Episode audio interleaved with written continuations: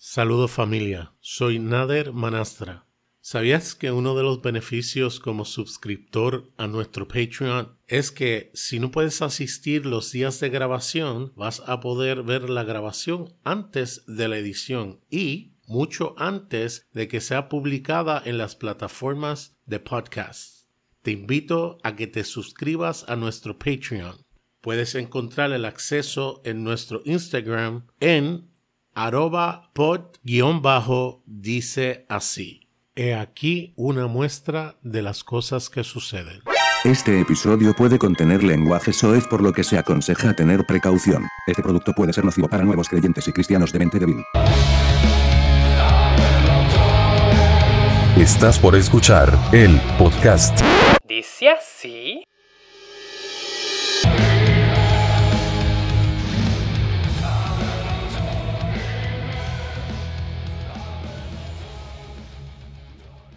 Comenzamos. La Biblia no dice nada de todo lo que dice la iglesia al respecto. Bueno, Bueno, me- Romano La Biblia es lo sí más que dice utilizan para mucho. mencionar. pero nada de lo que la iglesia dice, eso sí. Claro, ¿qué dice la Biblia? ¿En qué, momen- ¿En qué versículo la Biblia dice que tengas que... Eh, llegar en virgen al matrimonio. Es súper eh, explícito. Ah, no, en ninguno. En ninguna Sí, en ese caso tiene razón. Habla, habla de no fornicar. Bueno, pero no por... no. Este, que la, la gente lo traduce como llegar virgen al matrimonio, pero eh, esos versículos cuando habla de no fornicar, de no adulterar, no se refiere a cuando una persona como que fornica, sino que se refiere al acto de usted ser como un fornicador en serie, de que ese es su estilo de vida. Del mismo modo que habla de los borrachos, no es de los que, como David, que se toma su copita cada vez que, Uh, esa es una y buena tal vez se le puede subir. Sí. Es, es que, Claro. o sea, que usted lo perdió todo. Es que su estilo de vida es ser borracho. Entonces es muchísimo más complejo que eso. Eh, pues sí. Jesús O sea, habló acerca de eso. ¿Cómo le explica usted a un pastor? Jesús nunca habló de eso. De hecho, Él defendió a una, Jesús nunca habló de la fornicación. ¿no, verdad? No. ¿no? ¿Por qué no están grabando? De Esto hecho, es uno de los problemas grandísimos. Y, nosotros estas son las conversaciones un de episodio de conciencia al respecto que se llamaba. Sorry, el episodio se llamaba ¿Qué me hace a mí marido y mujer? Y todo, toda la, la idea del episodio era explicar por qué nosotros creemos que lo que hace a un hombre y a una mujer marido y mujer es cuando el pastor dice ahora ustedes son marido y mujer. Eso no tiene absolutamente nada que ver, porque hay cientos, hay miles, tal vez podríamos decir millones de personas que se casan por iglesia y un pastor los casa que no deberían estar casados, que no son felices, que no se aman, que no hay un mutuo acuerdo, que hay un montón de cosas. Y, y mi ejemplo era que yo conozco montones de noviazgos que son más marido y mujer que muchos maridos y mujeres que yo conozco. eh, eh, y- y sin, sin que un pastor los haya proclamado marido y mujer. Pero ¿qué fue lo que Jesús le dijo a la mujer de, de la from the well? El pozo. Vete y no peques más. No, le dijo de que, que No. ve y trae a tu marido y dice no tengo marido o algo Sí. así, ¿no? Sí. Sí.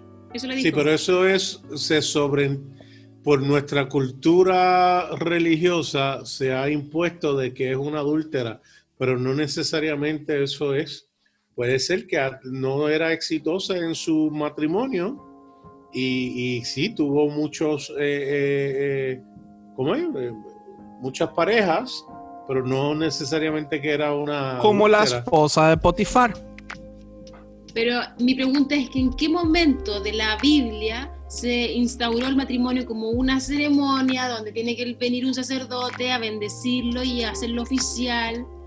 No Creo que existe fue- en la Biblia eso. Creo que fue la iglesia católica que implementó eso, ¿no? Pero en la Biblia no existe. Lo que pasa es que No los hay- matrimonios siempre han sido fiestas judías, pero son fiestas muy grandes. En sí en sí la ceremonia como la conocemos en este momento nunca fue así.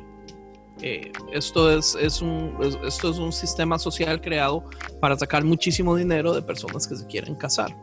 Porque por eso es que los pasteles, el mismo pastel, eh, la misma forma, el mismo diseño, para una pareja que se va a casar cuesta tres veces lo que cuesta ese mismo pastel si fuera para un cumpleaños. ¿Cuál fue la fiesta donde Jesús cambió agua en vino entonces? Fue Una una boda. Fiesta de bodas. una Las boda. bodas de cada. Pero, Sí. sí, Pero- sí, pero- Pero, pero ¿cómo no eran? dice. O sea, es que no La eran como las Claro. conocemos nosotros. ¿cómo No es sabemos que cómo era ese- esa boda. lo- los pastores, o sea, yo veo que leen la Biblia en, en, en las bodas que, que, ¿cómo se llama? Dan una prédica. En la de nosotros predicaron. pero hablan del matrimonio, pero veo que sacan versículos, pero, pero que hablan sobre la unión y ese tipo de cosas, pero, pero entonces no está como que ahí, como, y te tienes que casar, nomás hablan de casados, ¿no? Y hablan del rol del casado y de la casada, pero no. Esos versículos son del Nuevo Testamento, donde ya los apóstoles empiezan a meter sus caprichos. Pe- Pero no hay un, no hay una ceremonia de que, a ver, se le tiene que poner el mecate en los cuellos, se le tiene que dar no sé, todo, todo el ritual, el ritual, pues el ritual. El, el- la copita que se tienen que enredar las manitas y todo. Que- Es que que- todo eso es Que, que el, pura el besito de pico para ahora sí, ahora sí se puede besar. El papá Es tiene que entregar a la hija. Sí, dentro, Pero ese dentro- contrato social, los romanos fueron los que lo. Si no lo crearon, por lo menos lo perfeccionaron, ¿no? sí, lo, que pasa es que en el tema del matrimonio. La, mujer, la mujer tenía, por muchísimo tiempo, la mujer tenía que ser estrenada por el rey. Recordemos eso, que no se nos olvide. Pero ¿e- eso fue con qué cultura, con, con los romanos, porque si yo sí tengo entendido que, que incluso hasta la grosería de No fuck antes. Significaba que era fornicar con permiso del rey, pero pero Eso, eso es. eh, Mito. ¿Cómo es? Mito, sí. Eso es una historia para. pa- Oiga, pa by the way, vean- no es- no es- no es Vean el, vean el documental de Netflix de dónde vienen las malas palabras. Sí, lo vi completo. Yo estoy viendo también. Yo vi el Excelente. episodio uno y me encantó. Lo, lo vi completo. Está. Demasiado. Excelente. Yo lo vi dos Diga, veces. está fucking amazing. Es que Tina Fey es mi ídola. Tina Fey no está Sí, en Tina el- Fey es lo mejor que hay. O Tina Fey lo dirigió, lo, lo escribió, she's a screenwriter. Ella fue quien escribe. Y productora. La productora, ok, ya. Es productora. No, Ah, Tina Fey es de mucho respeto. Sobre, sobre lo que están hablando ustedes de- del matrimonio, en el caso, un ejemplo, yo no caso por segunda vez porque encuentro que es algo bastante extraño, ya con un casamiento ya basta. Lo que uno debería hacer, si es que el matrimonio quiere, es bendecir la familia, o sea, bendecir el matrimonio, pero volverlo a casar, si ya están casados por el civil, es ilógico estar repitiendo una ceremonia que ya se dio eh, lo que muchas veces las personas no entienden, pero en sí lo que uno puede hacer es más que todo bendecir la, el matrimonio y eso sería entre comillas la ceremonia. Ahora, aparte de la ceremonia, Jano, que viene- dime, ¿tú casarías una pareja gay? no, porque no, no creo en el matrimonio entre personas del mismo sexo. ¿Y tú, David? Yo sí, sí he casado a dos amigos. Ah, Ya, casado. o sea, he oficiado dos veces. Mae, qué chiva. ¿Tú, Isaac, eres Mira, porque ya no, No, a mí me encanta estas ideas, esta, como usted ve las cosas, men. Para mí esto también es, es, es un poco como David, solo que David se va al extremo, pero muchas de estas ideas de Llano Mae son completamente fuera de lo normal y a mí me encantan, Mae. Me Ah, no, encantan, o pero sea, en- yo le en- respeto estas mentalidades suyas. En Chile, tú como pastor puedes ah, eh, firmar y hacer el matrimonio legal. Sí, ya creo que de hace dos años se puede. En. México no. En México el- el- la ceremonia es mera simbólica. Acá la que vale es la civil. Y, y hacemos, Ahora. lo- hace- Anti- o sea, hace, hace, antiguamente acá casaban por la iglesia eh, después de por el civil. ¿Por qué? Porque muchas parejas le decían al pastor, los puede casar eh, antes del civil y después de un tiempo ellos no se casaban nunca por el civil y se separaban. Entonces aprovechaban solamente la bendición y pasó no. Entonces, ¿qué es lo que, qué es lo que pasó? Pues eso es ser muy inteligente. ¿Es pecado entonces Lo eso? mismo, lo mismo hizo Jacob, robarse Pero- la bendición, mae. Pero Está eh, en la de, acuerdo a, de acuerdo a la iglesia tradicional es pecado eso, porque tienen una bendición de, de Dios y, de, y del pastor, pero no están casados eh, eh, civilmente, no tienen ese contrato. Técnicamente están casados. Sí, pero es que, a ver, o sea, si yo no lo miro desde un punto de vista de, a ver, si, si tú no te quieres casar por el civil, ¿te puedes casar por la iglesia? Sí, nada te evita eso. Ahora, lo que hace el civil es que ya entran temas legales que también benefician al matrimonio en Claro, sí. O Estamos sea, claros. todos van a quererse casar si, si tú quieres estar con otra persona. Ahora, por eso que yo opino que eh, el tema que pasó con la, no el matrimonio, ¿cómo se llama Ah, no. Lulu? Lo que fue. Espera, espera. La unión Sí, civil. Ya. Yo opino que la unión civil, o sea, yo no casaría a, a un matrimonio, que sea, a una pareja homosexual, pero sí opino que la unión civil sí debería existir. ¿Por qué? Porque si, un ejemplo, dos hombres eh, compran casa, compran auto, y uno de ellos dos se muere, y se muere justo el que estaba el nombre de la casa, el otro va a perder todo, siendo que los dos estuvieron como contribuyendo en, la- eh, en un bien común. Entonces, yo opino que la unión civil eh, mejoró eso de que al final ellos como como como eh, como la unión que Eso es lo que ellos han querido toda la vida, ya no. Sí, no, Ellos lo que han querido son derechos de personas casadas. Es interesante que tú pienses así, porque dentro de la iglesia hay quienes dicen no, no se merece que tenga nada porque está mal. Ahora ya no. Dos gays se casan civilmente. ¿Usted bendice ese matrimonio? Porque ya los casó eh, el gobierno. Usted no tiene que casarlos. es que aquí no se casan. Hace una celebración. No, no, Ah. no, espérate. Aquí lo que hacen es, se le llama unión civil, eh, que legalmente tienen como misma ¿Bendice usted esa unión civil? ¿En una iglesia, en una celebración? A ver, ¿cómo te lo explico? A ver, es que si, si para mí, estoy dando un ejemplo, el adulterio es eh, pecado, y viene una persona que engañó a su esposa hace dos días atrás, te estoy dando un ejemplo súper burdo, me dice, quiero que nos case ahora, yo le diría que no tampoco. ¿Por qué? Porque él tiene que arreglar su familia. Y cuando yo hablo de arreglar su familia, no digo de vuelve con tu esposa, quizá ella no la quiere. Hablo de, de hace las cosas correctamente. Eh, lo mismo que una Si lo persona hizo hace 10 años que ya, y ya arregló pasado. su familia. No, hay, eh, sí, obviamente, una persona puede volver a, que sea, una persona puede eh, equivocarse en ese caso. Y si una pareja, y si una pareja gay lleva 15 años junta y quiere una bendición. Es que, en el- o sea, yo los puedo bendecir como personas, pero ya ahí bendecir como, a ver, como un, La una unión. Sí, claro, o sea, eh, para mí sería como contradictorio sobre lo que yo creo, o sea, Pero ¿cuál es la diferencia? Un pacto legal que se llama matrimonio que unifica a dos entidades a una unión civil que es un pacto legal también que unifica a dos entidades. La única diferencia es el nombre. ¿Cuál es la diferencia que usted pueda bendecir a uno y al otro no? porque yo creo en un, que sea, a ver, es co- suena como muy como lo clásico, pero yo creo en un matrimonio eh, y el núcleo del matrimonio eh, tiene que ser de un hombre y una mujer, o sea, eh, es como súper...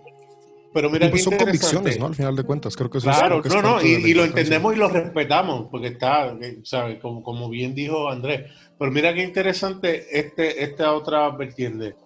Tú vas a un país árabe donde se permite que un hombre esté casado con cinco mujeres y ya hay una familia hecha eh, de 15, 20 años, como dice Lulú, un hombre con cinco mujeres, ya tienen hijos, se convierten al cristianismo no pueden volver a su familia porque prácticamente ellos están muertos para ellos. O sea, llega a la iglesia, Correcto. cri- son cristianos todos, ¿qué tú le vas a decir? Le escoge la primera que te casaste, que es la que realmente es válida, si se casaron bajo otro concepto totalmente distinto.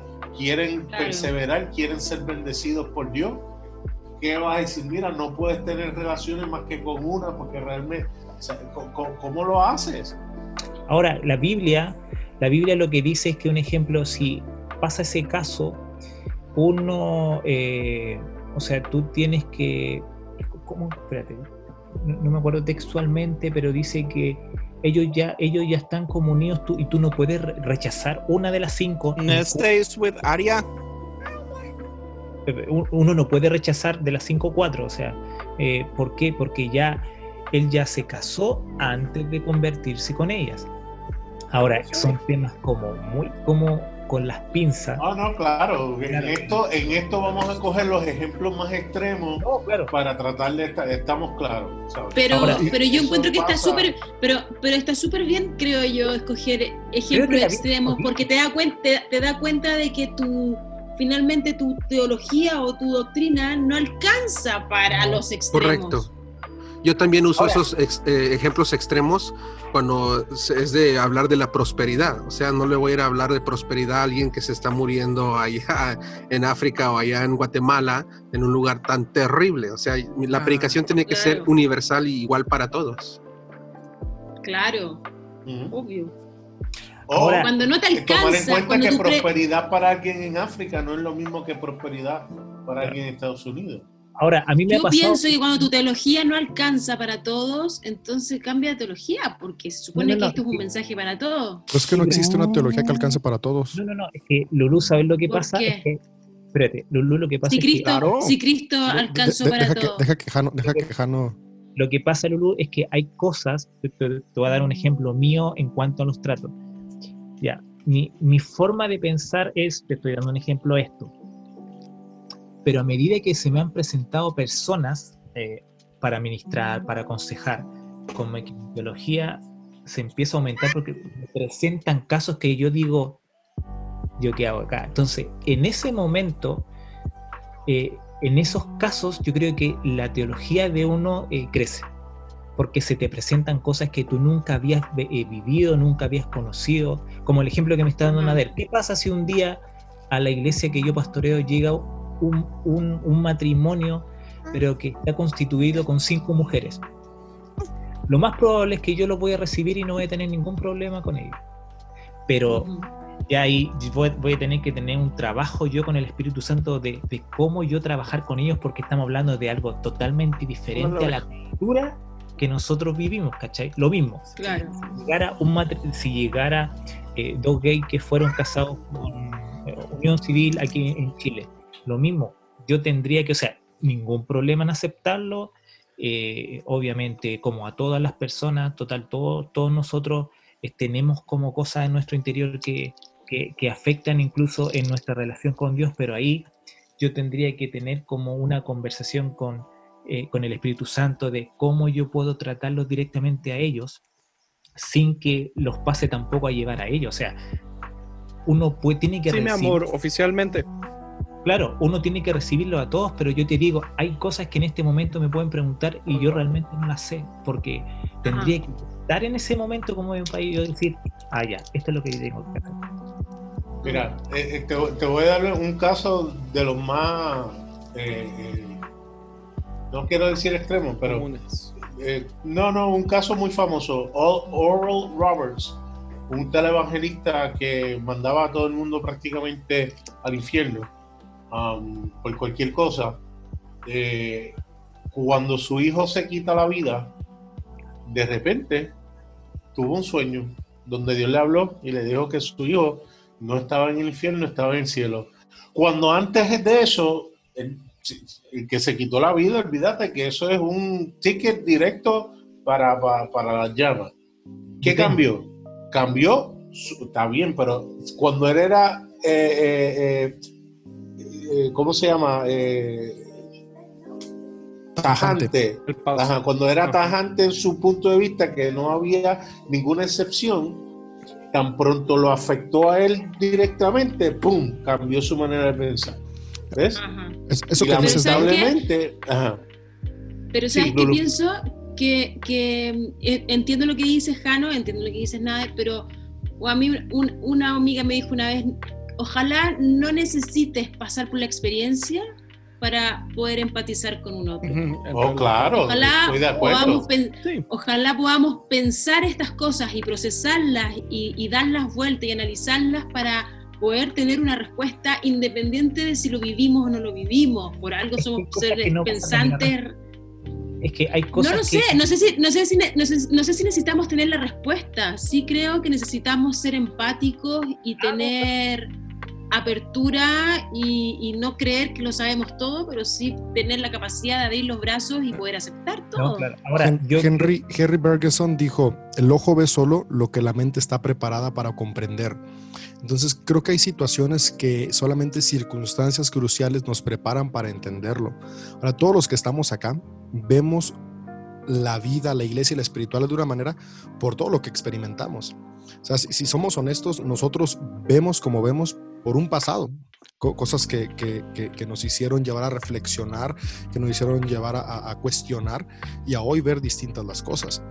Entonces, creo que sí hay ciertas circunstancias que se atraviesan para poder cambiar el pensamiento. Y como eso que dice eh, Nader, que hizo Oral Roberts, han hecho muchísimas personas, ¿no? O sea, de hecho, yo lo experimenté con mi papá. Un- un- Una de las críticas más grandes que le hicieron a mi papá cuando yo me sumé al liderazgo de la iglesia es, porque ahora que está su hijo, sí. Por ejemplo, hubo una época donde mi papá era muy tajante en cómo se vestían eh, para ministrar, ¿no? Y, hasta era así como de, no, es que hay que venir formales porque estás haciendo un servicio para el Señor. Y, y llego yo con camiseta y es como de, no, ¿saben qué?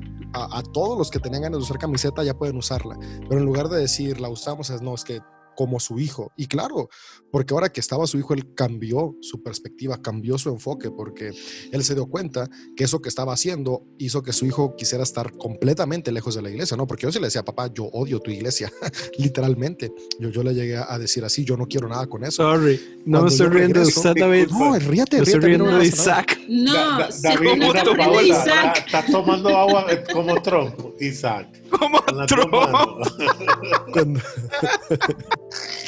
cuando regreso, obviamente cambia el paradigma de mi papá. Entonces yo pude verlo eso en, en- en mano propia. Y, y- y si me pongo en los zapatos de los demás, pues claro que yo me molestaría si fuera ellos, pero es que es parte natural de la vida, o sea, y, y por eso me encanta cómo eh, encontramos a Dios como no padre y viví eso. madre en los textos teológicos. O sea, porque aunque algunos editores sacaron la parte de madre, ahí está explícito, ¿no? Cuando habla de que eh, los cubre con sus alas, los amamantos, hasta en la parte de madre, porque al final de cuentas lo que nos está mostrando el, el escrito bíblico es que la perspectiva cambia cuando vemos desde el corazón de un padre o de una madre. Un padre y una madre ven distinto. Ahora, no siempre, porque somos seres humanos, pero al final de cuentas ahí nos muestra cómo como quieras o no, cuando estás del otro lado de la historia, las cosas cambian. Ahorita un, un escándalo muy grande fue que John Piper casó a su hijo divorciado. Cuando John Piper siempre decía como de no, o sea, si te divorcias ya, se acabó y no hay otra chance. Pero como es su hijo, ah, no, pues ahí sí, sí, sí permitió que se volviera a casar. Y lo entiendo, o sea, la verdad es que pues, como hijo de pastor, ¿qué, ¿qué, puedo decir? Si a mí me toca experimentar esas cosas en otro ámbito, ¿no? O sea, tal vez conmigo fue la forma de vestir, el tipo de música. Mi boda fue la primer boda eh, cristiana de nuestra iglesia en la cual hubo música para bailar, en la cual no hubo un culto. Entonces e, era como de, ¿por qué con él sí y antes no? Pues paradigmas van cambiando. Y, y creo que son cosas que son inexplicables y que tal vez nos gustaría que sucedieran de otra manera, pero creo que es la única manera en la que van pasando, ¿no? Generaciones van trayendo nuevos paradigmas, van abriendo el corazón de las generaciones atrás. Y no siempre pasa. Muchas Mira, generaciones no cambian. Pero yo quería hablar un punto sobre lo que dijo Nader del, de- del suicidio, que, que igual yo tengo como una historia familiar bastante larga. Mi, mi abuelo, por parte de papá, él se ahorcó hace muchos años atrás. Eh, creo que mi papá tenía nueve años. Y luego creo que 20 años después, a ver, el año, más o menos como el año 96, mi tío, por parte de papá también, su hermano, se suicidó también de la misma manera. Obviamente, eh, Eh, yo en esa época, yo no era cristiano, yo llegué al Evangelio eh, a los 19 años y siempre como que tuve esa perspectiva de ah, al final una persona que se mata se va al infierno. Pero cuando nosotros nos ponemos a analizar eh, el tema de, la salvación, o sea, yo creo que hay personas que se van a ir al infierno, pero yo no creo que es tan fácil irse al infierno. O sea, no es como que yo quizás pequé, me atropellé en un auto y me voy al infierno. ¿no? No, es tan, no es tan fácil como la mayoría de la gente a lo mejor piensa. Hace dos años atrás, eh, una persona que yo conozco, mujer, eh, tomó pastillas eh, para matarse y se, y se murió. Ahora, dentro de ese proceso, las personas que estuvieron con ella dicen que en ese momento, ya antes de morirse, se arrepintió. Pero uno diría, pero es que igual cometió la acción. Entonces, eh, yo conversando con una amiga pastora que, bueno, es, mayor que yo, una de las personas que por un tiempo me mentoreó, y conversamos y yo le decía, ya, pero ¿dónde la vamos a velar? Porque dentro de la cultura cristiana, velar a una persona que se suicidó dentro de un templo igual es como complicado y, lo, conversamos y llegamos a una conclusión de que al final, cuando tú velas a alguien, tú no, tú no estás velando a esa persona por ella misma, sino que tú estás velándola por los vivos. No sé si se entiende. Entonces, al final, cuando tú vas, eh, haces, no sé, haces como, de cierta manera, como el servicio fúnebre, tú no lo estás haciendo por esa persona, porque esa persona ya no está. Tú lo estás haciendo por las personas vivas que están en este momento eh, con, ella. Entonces, yo creo que a veces nosotros eh, tenemos como un mal enfoque sobre las cosas que nosotros vivimos. Hoy día yo conversaba con mi esposa, que ella había conversado con una amiga que conoció por homeschool, que nosotros hacemos homeschool, y mi esposa le explicaba que igual ella tenía como paradigmas también este, estos tipos como cosas que nosotros tenemos en nuestro interior desde chico. No sé si ustedes se han dado cuenta que a veces en nuestra mente hay como dragones, como, como, como estatuas que cuando entra información como que dice, no, esto no me parece, no, esto no me parece. Y, yo le compré Harry Potter a mi hija. Hace tiempo sí. Y, pero, pero, mi esposa... Eh, ella creció pensando el tema de que Harry Potter es como una herejía en él. Así que ella, eh, yo le dije, ya sabes qué, mira, eh, léete Narnia. Y al final Narnia es lo mismo. Habla de magia, brujas, mete la misma información. Y... Ahí hay yugo desigual entre Harry Potter. Tú querías a Harry Potter, tu esposo. Uh. ¿sabes cuál es la, la, ventaja que yo tengo, a diferencia de, lo, de, de, Poli, es que ella, primero hija de pastor, toda su vida creció dentro de, la iglesia, del mundo de la iglesia, en cambio yo recién me metí a los 19 años, entonces yo crecí en un entorno, no hablamos, o sea, no, era un entorno malo, pero eh, mi papá igual tenían valores, pero era igual diferente. Entonces, cuando nosotros los casamos, se juntaron estos dos mundos que igual eran muy diferentes, pero a la vez, eh, quizá, yo no sé si en otra familia hubiera resultado, para nosotros lo resultó súper bien. Y, la policía dio cuenta de que a veces nosotros tenemos prejuicios que son, que, no sirven de nada en realidad. Eh, hay algo que dice eh, eh, Chesterton o Charleston, en un libro que se llama Ortodoxia, que él dice que es bueno moldearle la fantasía, lectura de fantasía a los hijos. ¿Por qué? Porque tú ahí vas creando imaginación en ellos. Pero a veces nosotros, como somos súper legalistas, como cristianos, decimos, no, tú esto no puedes leer, no, no, tú esto no.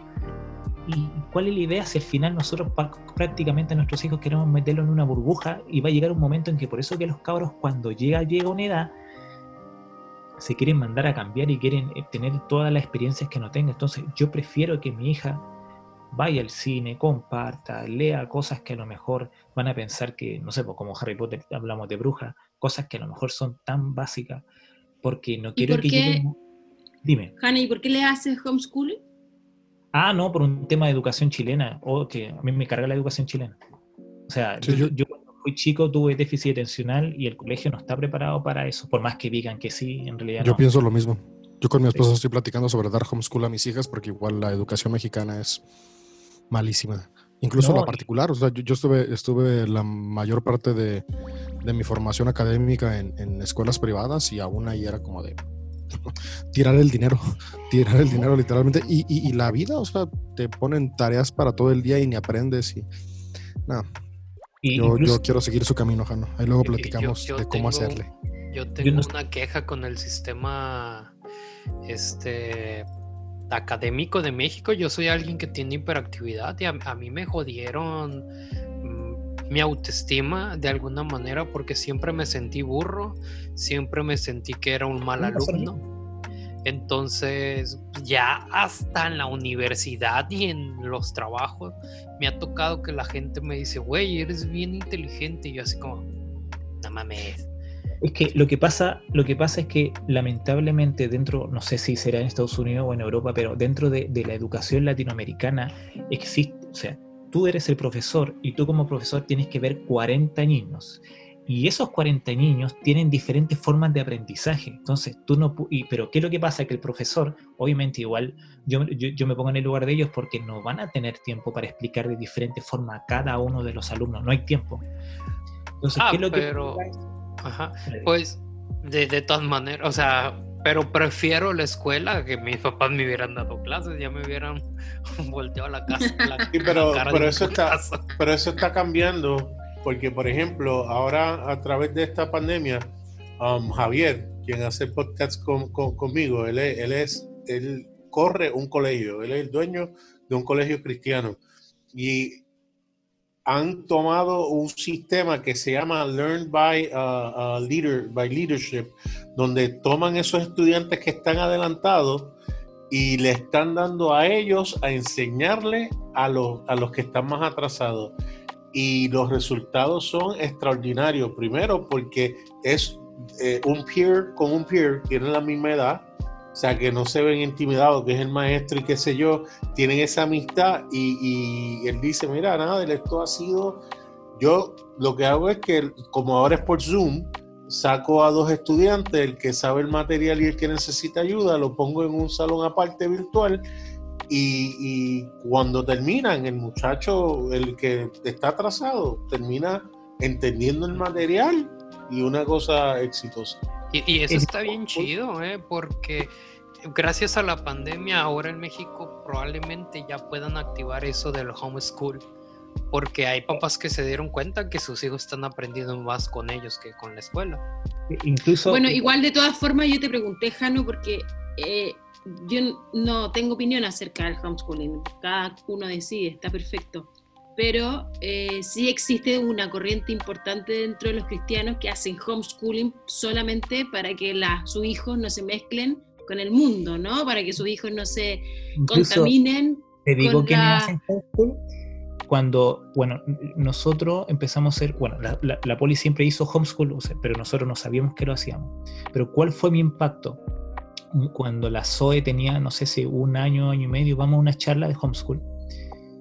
Y empezamos a conversar con la gente, y igual a mí, me, a mí me atraía siempre el tema de la educación en casa, porque como decía, yo tuve problemas de, de, de déficit atencional. O sea, nosotros aquí en Chile tenemos notas del 1 al 7, y, y, y, tú para pasar un curso tienes que tener 4 o 5 y yo siempre tuve 4 5, 4 6, 4 7, 4 5, o sea, yo, yo pasaba arrastrado todos los años, todos los años, siempre pasé de la misma manera, por el mismo tema de que la, la educación era como muy como cuadrada y no, no, no tenía como aristas para los demás.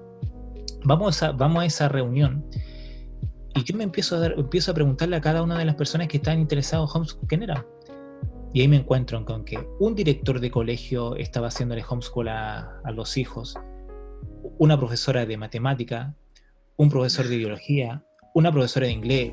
Entonces, y nosotros quedamos, o sea, si las personas que trabajan en la educación están sacando a sus hijos para hacerle homeschool, ¿qué nos quedaba a nosotros? O sea, fue como igual como un impacto como eh, fuerte eso. Además que mi señora también trabajaba en colegio y trabajaba en un colegio pituco. O sea, aquí nosotros lo, eh, hablamos de que los colegios pitucos son los colegios que tienen plata. Y los niños hacían lo que querían. ¿Por qué? Porque como tienen los papás dinero, entonces tú no puedes decir llamar en la atención. Entonces fue como un impacto y dije, chuta, o sea, si estas personas están sacando a sus hijos del sistema, entonces es por algo, porque ellos conocen realmente el sistema y no es tan bueno como la pintan. Y sabes que, eh, obviamente, eso tiene, o sea, hay cosas como que uno dice, eh, que al principio son negativas. Ejemplo, no existen celebraciones como anuales. No sé si ustedes en sus países celebran como cada año, fin de año, de, ah, ya la presentación de su hijo. Eh, que, y, para mis papás y para mi suero era igual un tema porque decían, chuta, no vamos a estar en una graduación de, primero básico, de octavo básico. O... Y el tema también eh, social, de la convivencia, del respeto, de los límites. ¿Qué pasa ahí? Eh, yo hace un tiempo yo subí una imagen a, Instagram de que igual ese es un, mito, porque un ejemplo, mi hija o, eh, no necesita 40 amigos alrededor de ella. Ni son tus amigos, o sea, somos honestos, los 40 compañeros no son tus amigos, te juntas con 3, 4. Tú, necesitas, lo más probable es que tú durante tu vida vayas a tener unos 4, 3, 5 amigos. No, pero no, yo, no hablo de, yo no hablo solamente de amigos, sino como de las relaciones sociales. Para eso, sí, ella tiene que desarrollar su inteligencia emocional, lo que es. pero, pero eso lo resuelven, por ejemplo, lo ponen a coger clases de deporte, de karate, eh, de las cosas extracurriculares, ¿verdad? Sí, una de las cosas que nosotros siempre nos decían, el tema de la sociabilización. Y yo te digo que Zoe es una persona que si está despierta viene para acá al lado y le empieza a meter en conversa a ustedes sin conocerlo. Pero ¿por qué se tornaba eso? Porque, o sea, quizás ella no va al colegio, pero ella tiene vecinos. Yo te digo, desde que mi señora va a comprar el pan hasta que vuelve, habla con todos los vecinos. Eh, tenemos familia, está la iglesia que igual es amplia eh, ella también en algún momento va a participar de, talleres como deporte, quizá música, natación. Eh, o sea, e, el espectro en el que ella va a participar, eh, lo más probable es que va a ser reemplazado por, si es que estuviera yendo a un colegio. Ahora, está, está comprobado que en el colegio igual es complicado para las personas que, un ejemplo, son introvertidas, o en el caso de Em, o en el caso mío que tuvimos déficit o, o, no teníamos problemas de aprendizaje. El mismo bullying también, que también es un tema súper fuerte. No sé tanto si aquí en, Chile o en Latinoamérica, pero en Estados Unidos es un tema súper fuerte. Pero sabes que el tema es que eh, mis papás y mi suegro igual están como no tan receptivos frente al homeschool, pero mi hija ahora va a cumplir cinco años, tú la ves y no parece una persona de cinco años. Ella te habla de tú a tú.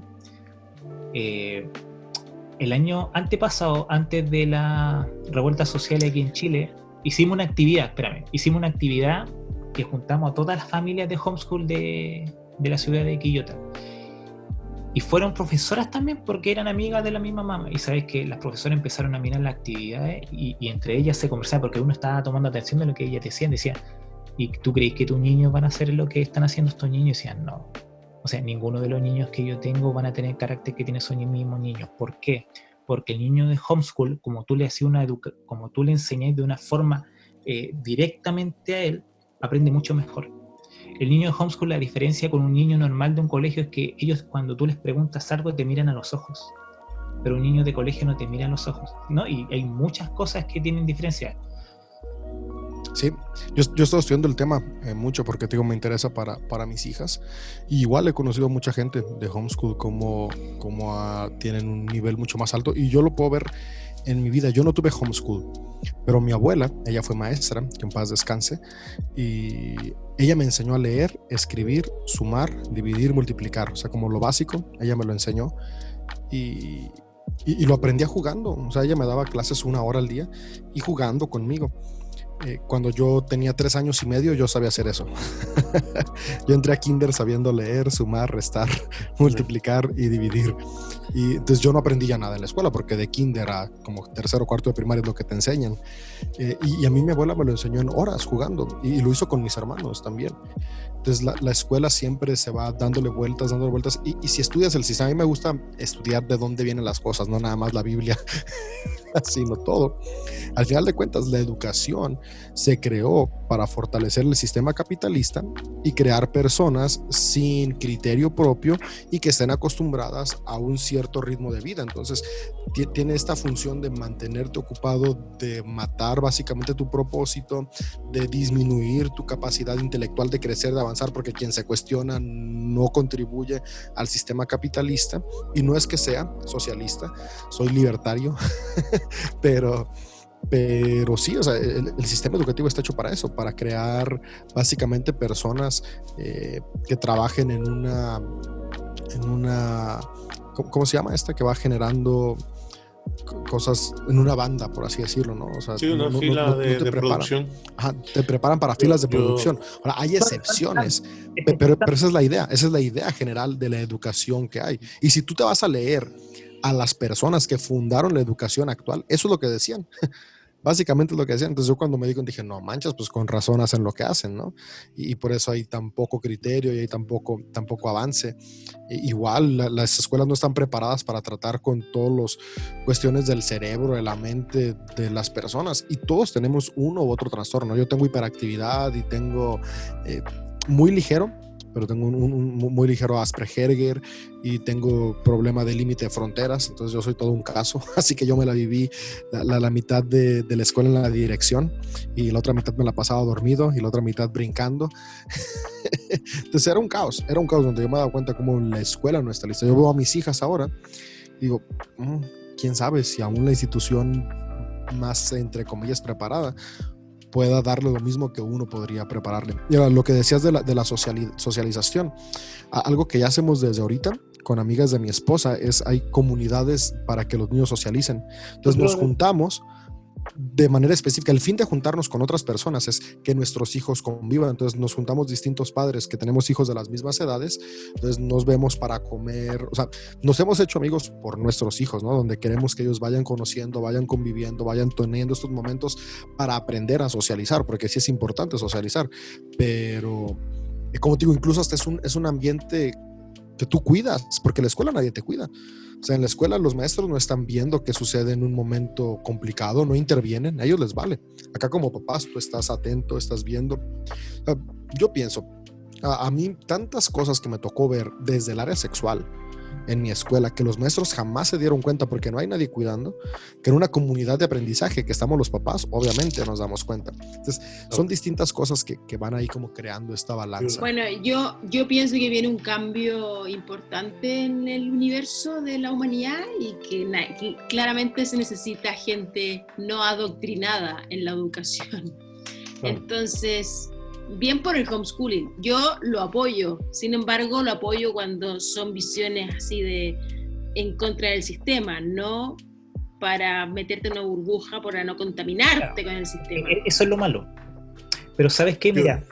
Eh, antes que diga, um, yo tengo una amistad que ellos le dan homeschooling a los hijos y realmente es un gusto ver cómo ella comparte prácticamente todo lo que hace porque es maestra. Y es lo que dice David, ese niño ha aprendido jugando, jugando lo sensorial, los números, y lo ves y es tan y tan brillante que uno se queda como que eh, perplejo. Entonces ellos tienen una comunidad donde las actividades sociales se reúnen y hacen giras o van al parque y ese día es para ellos compartir. Mm. Y, Hay una... no ha sufrido nada ese muchacho. Hay una charla TED de un niño de 12 años que la da eh, hablando del homeschooling. ¿La han visto? No. Mándala al grupo. Se la, voy a buscar y se los voy a mandar el link porque es increíble. Tiene 12 años Mi, esposa, igual, al principio nosotros comenzamos con, como, con influencia de personas cristianas, pero ahora mi esposa ha estado eh, escuchando harto podcast y leyendo harto de personas que hacen homeschool que no son cristianos, pero eh, para buscar diferentes formas. Incluso ella, ella creó una comunidad en Latinoamérica de personas que hacen homeschool. Ahora, la idea de esta comunidad es que igual tienen que ser personas que sean por lo menos creyentes cristianas. Dentro de esa comunidad igual hay católicos y otras personas. Eh, y ahí mismo ellos se van como retroalimentando. Yo creo que una de las cosas más importantes si uno quiere hacer homeschool es rodearse de una comunidad que haga homeschool Sí, porque sí. por medio de eso se van a ir retroalimentando. Así es. Sí, no- no, no, mi esposa y yo buscamos lo contrario, buscamos que fuera una comunidad que no fueran cristianos. Que- que- que- porque, porque queremos crear un espacio más sincretista. Ahora lo respeto, ¿no? Eh, a- hay de todo. Pero cuando estuvimos revisando, porque tenemos amigos cristianos que tienen hijos de, de- de la edad que ya están haciendo homeschool. Y cuando nos presentaron los materiales fue como de, o sea, yo, David López, no quiero que mi hija aprenda a contar con el arca de Noé. Ni, ni cosas por el estilo. Eh, Entonces, eh, muchos materiales acá en México para homeschool cristianos, así Es están, ¿no? Y- cristiano, sí, sí. y, y incluso está la clase de, de doctrina y dije, no, yo no quiero. Entonces, estamos como buscando ese otro lado. En Chile, no sé cómo sea, pero, pero acá, acá abrazan mucho el, el sistema americano. Y en Estados Unidos, el homeschool sí tiene mucho esta raíz del apartarte. Entonces, por eso mismo, cuando se desarrolló el material acá en México, se hizo muy adoctrinador, ¿no? Entonces, te enseñan matemáticas como de Abraham tuvo tantos hijos, como de no, no, no, no Es lo que te iba a decir. pero- ya me imaginé pero- la clase de matemáticas. Si Abraham tuvo 100 hijos y mató a 8, ¿cuántos hijos le quedó? Sí, sí, así es. Am, hay otro factor en la educación que es bien importante y es que, no sé quién de ustedes lo mencionó, no todos eh, aprendemos de la misma manera. Yo creo que, Jano, Jano dijo. yo creo que es eh, algo, y a lo mejor Lulu, a lo mejor tú también ha- has tenido ADD, porque yo también eh, he tenido um, ¿cómo es? déficit de atención. Yo tuve la bendición de que tuve maestros que lo vieron y, y- y me dejaban hacer los dibujitos mientras daban la clase en vez de regañarme. Eh, o me decían, mira, vete a la- al salón de computadora yo, y, y brega con, con, con los programas y te voy a dar 10 en la clase porque te, esto ya es muy atrasado, ¿sabes? Que y tuve así fue como armé mi primera bomba. Atentamente nadie. Pero hay, hay una realidad, hay, hay estudiantes que pueden aprender viendo un video y hay otros que tienen que escribir y hay otros que con simplemente escuchar van a aprender. Un ejemplo, eh, está la, la educación eh, kinésica, la visual y la auditiva. Ujú. Y igual, oh, ¿cuál es, ¿qué es lo bueno de cuando una mamá o un papá enseñan a sus hijos? Es que tú conoces a tu propio hijo. Un profesor no va a conocer a tu hijo, pero un papá o una mamá sí lo van a conocer. Entonces, va a tener ciertas ventajas sobre lo que es un profesor. Ahora, hay profesores y profesores. Algunos sí realmente hacen el trabajo como corresponde, pero la mayoría no. O sea, eh, aunque, aunque quieran, no pueden. Ujú. Pero Claro. eh, ahora, cuando... Como, tú- y como dicen los psicólogos de la educación, que existen siete tipos de inteligencias para aprender y la educación convencional solo se enfoca en dos. En la Todas las- matemática y en la lingüística, nada más. Las otras Se nos olvida todo lo cinco demás. Y las otras cinco las, no, no les importa. Claro, eso está muy mal. Y también la, la- la escuela se enfoca en el IQ, o sea, la, la escuela te califica de acuerdo Claro. a tu coeficiente intelectual, cuando el éxito se logra con el coeficiente emocional, la inteligencia emocional es la que importa. Y la escuela no enseña eso, a la escuela le vale el... Entonces, por eso, yo, yo sí me acuerdo, yo, al menos yo me frustré mucho, porque ah, yo salí con buenas notas siempre. Eh, mi, cerebro raro es así, tan raro que aunque no ponga atención aprendo. Tal vez por eso puedo tener muchos, muchos datos aún con déficit de, de atención e hiperactividad. Eh, pero eh, no te enseñan inteligencia emocional, porque esa se aprende en casa al final de cuentas. No te estás todo el día en la escuela cuando la aprendes, si estás todo el tiempo fuera. Entonces sales, sí, por ejemplo, yo tengo mi promedio de universidad de 9.7, pero me costó tanto trabajo adaptarme a la vida diaria, al día a día y realmente sentir eh, esta cuestión del éxito y de, y de la plenitud que la he tenido que aprender ya con mi ayuda de mi coach, mi terapeuta y entendiendo justamente esto que es la inteligencia emocional. Entonces yo ahora veo como la educación en casa se enfoca mucho en la inteligencia emocional a los hijos y digo, ah, eso es mucho más importante. Y, y eso a mí me ha Mm. gustado de los programas que he estado viendo, ¿no? Como la inteligencia emocional tiene un peso más alto que eh, la, la- la inteligencia, bueno, esta cuestión del coeficiente intelectual, que es importante, pero al final de cuentas es más importante el otro. Igual tengo la sensación de que eh, los currículums escolares están cambiando y están evolucionando. Por lo menos en Chile se está integrando mucho lo que es el mindfulness en la educación. Y eso es bien eh, disruptivo para la eh, educación convencional. que a los niños les enseñen a escuchar, a meditar, a pensar, a estar en silencio, a escucharse a sí mismos, es algo bien, creo yo, que aporta mucho a la educación. Y eso está sucediendo. No sé si será algo real y que, que provocará el cambio, pero al menos se están abriendo a eso, ¿no? Qué bueno. la qué educación chilena eh, tiene algo que, me- que yo lo compartí con ustedes hace, creo que el año pasado. Ustedes tienen a un lingüista que trató de cambiar las reglas de RAI eh, eh, en Chile y, y- y simplificar el idioma. Y creo que hay gente que todavía cree que lo que él hizo eh, tiene mucho mérito. Se me olvidó el nombre, creo que hay una universidad, me dijo Jano, eh, que nombraron, eh, ¿cómo es? Que tiene su nombre. Eh, No pero sé.